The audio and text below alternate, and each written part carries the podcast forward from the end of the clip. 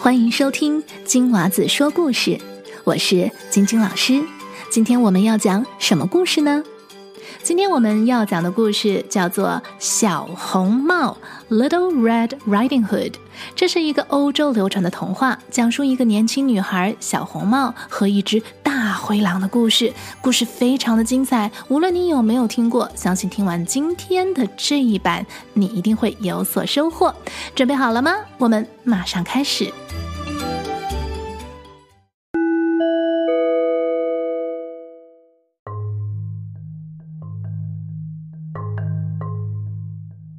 从前有个可爱的小姑娘，谁见了都喜欢，但是最喜欢她的是她的奶奶，简直是她要什么呀就给她什么。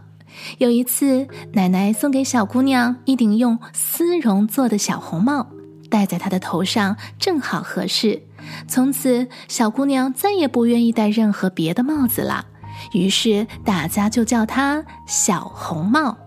有一天，妈妈对小红帽说：“来，小红帽，这里有一块蛋糕和一瓶葡萄酒，快给奶奶送过去。奶奶生病了，身子很虚弱，吃了这些会好一些的。趁着现在天还没有很热，赶紧动身吧。在路上要好好走，不要跑，也不要离开大路，否则你会摔跤的。那样奶奶就什么也吃不上了哦。”到奶奶的家，别忘了说早上好，也不要一进屋就东看看西望望。我会小心的，小红帽对妈妈说，并且还和妈妈拉钩做保证。奶奶住在村子外面的森林里，离小红帽家有很长一段路。小红帽刚走进森林，就碰到了一条大灰狼。小红帽不知道大灰狼是个坏家伙。所以一点儿也不怕它。大灰狼对小红帽说：“你好，小红帽。谢谢你，狼先生。小红帽，这么早要到哪里去啊？我要到奶奶家去。哦，你那条围裙下面有什么呀？嗯，有蛋糕和葡萄酒。昨天我们家烤了一些蛋糕。可怜的奶奶生了病，要吃一些好东西才能恢复过来呢。”你奶奶住在哪里呀，小红帽？她的房子就是三棵大橡树下的那一间，外面还有核桃树的篱笆，你一定知道的。大灰狼在心中盘算着，哼哼，这个小东西细皮嫩肉的，味道肯定比那个老太婆要好。我要讲究一下策略，让他们两个人都逃不出我的手掌心。于是他陪着小红帽走了一会儿，然后说：“小红帽，你看周围这些花多么美丽呀，为什么不回头看一看呢？哦，还有那些小鸟，它们唱的多么动听啊！你大概根本没有听到吧？”树林里一切都是那么的美好，而你却只管着往前走，就像是去上学一样。小红帽抬起头来，看到阳光在树林间来回跳荡，美丽的鲜花在四周开放，心想：也许我该摘一把鲜花送给奶奶，让她高高兴兴。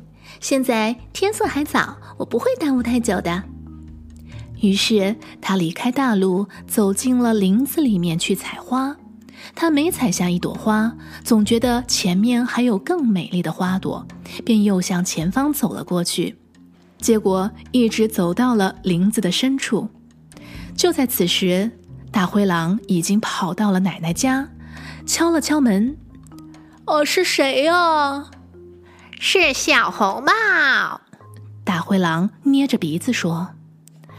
我给你送蛋糕和葡萄酒来啦！快开门呐！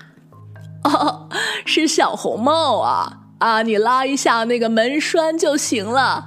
奶奶身上啊没力气，起不来。大灰狼刚拉起门栓，门就开了。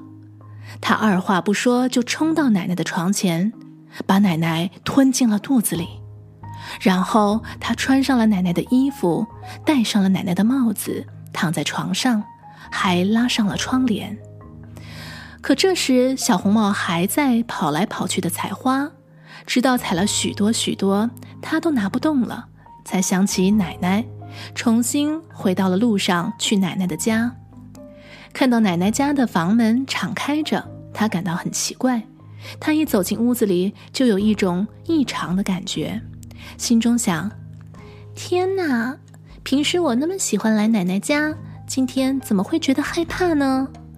他大声叫道：“早上好，奶奶！”可是完全没有听到回答。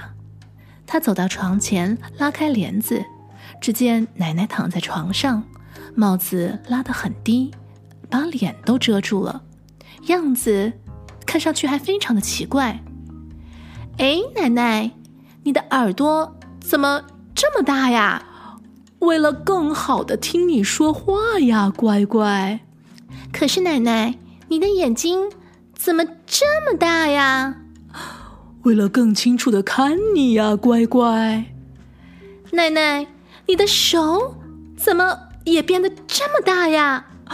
可以更好的抱着你呀，奶奶，你的嘴巴怎么怎么大的很吓人呀？哈哈，可以一口把你吃掉呀！大灰狼刚说完话，就从床上跳了起来，把小红帽吞进了肚子。大灰狼满足了食欲之后，便重新躺到床上睡觉了，而且鼾声震天。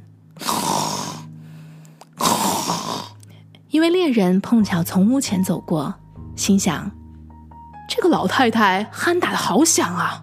我要进去看看，她是不是出了什么事了。”猎人进了屋，来到床前，却发现躺在床上的竟然是那只大灰狼。“你这个老坏蛋，我找了你这么久，真没想到在这里找到了你。”说着，猎人正准备向大灰狼开枪。突然间，他又想到，这只狼很可能把奶奶吞进了肚子，奶奶也许还活着呢。猎人没有开枪，而是拿起了一把剪刀，动手就把呼呼大睡的狼肚皮给剪开了。他刚刚剪了两下，就看到了红色的小帽子。他又剪了两下，小红帽就跳了出来，叫道：“真的是把我吓坏了！大灰狼的肚子里黑漆漆的。”接着，奶奶也活着出来了，只是有点喘不过气。小红帽赶紧跑去搬来了几块大石头，塞进了狼的肚子里。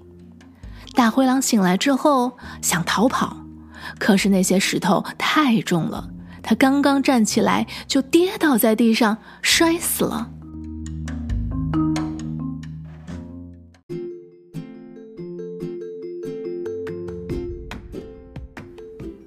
小红帽和奶奶得救了，他们万分感谢勇敢又机智的猎人。猎人把狼的尸体拖回了家，而小红帽则是留在奶奶身边照顾奶奶。小红帽和奶奶也学会了保护自己。后来，奶奶的房门换了一把更安全的锁，而小红帽呢，跟妈妈保证以后不会再独自离开大陆跑进森林。他还跟奶奶道歉。因为如果不是自己在森林里采花采的忘了时间，大灰狼也不会有机可乘，赶在小红帽到奶奶家之前把奶奶吞下肚子。所以，小朋友们听完了小红帽和大灰狼的故事，你有没有学到保护自己和保护他人的方法呢？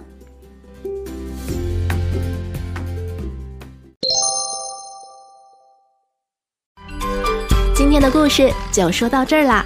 如果你喜欢我的频道，请记得要订阅哟。下次再见，拜拜。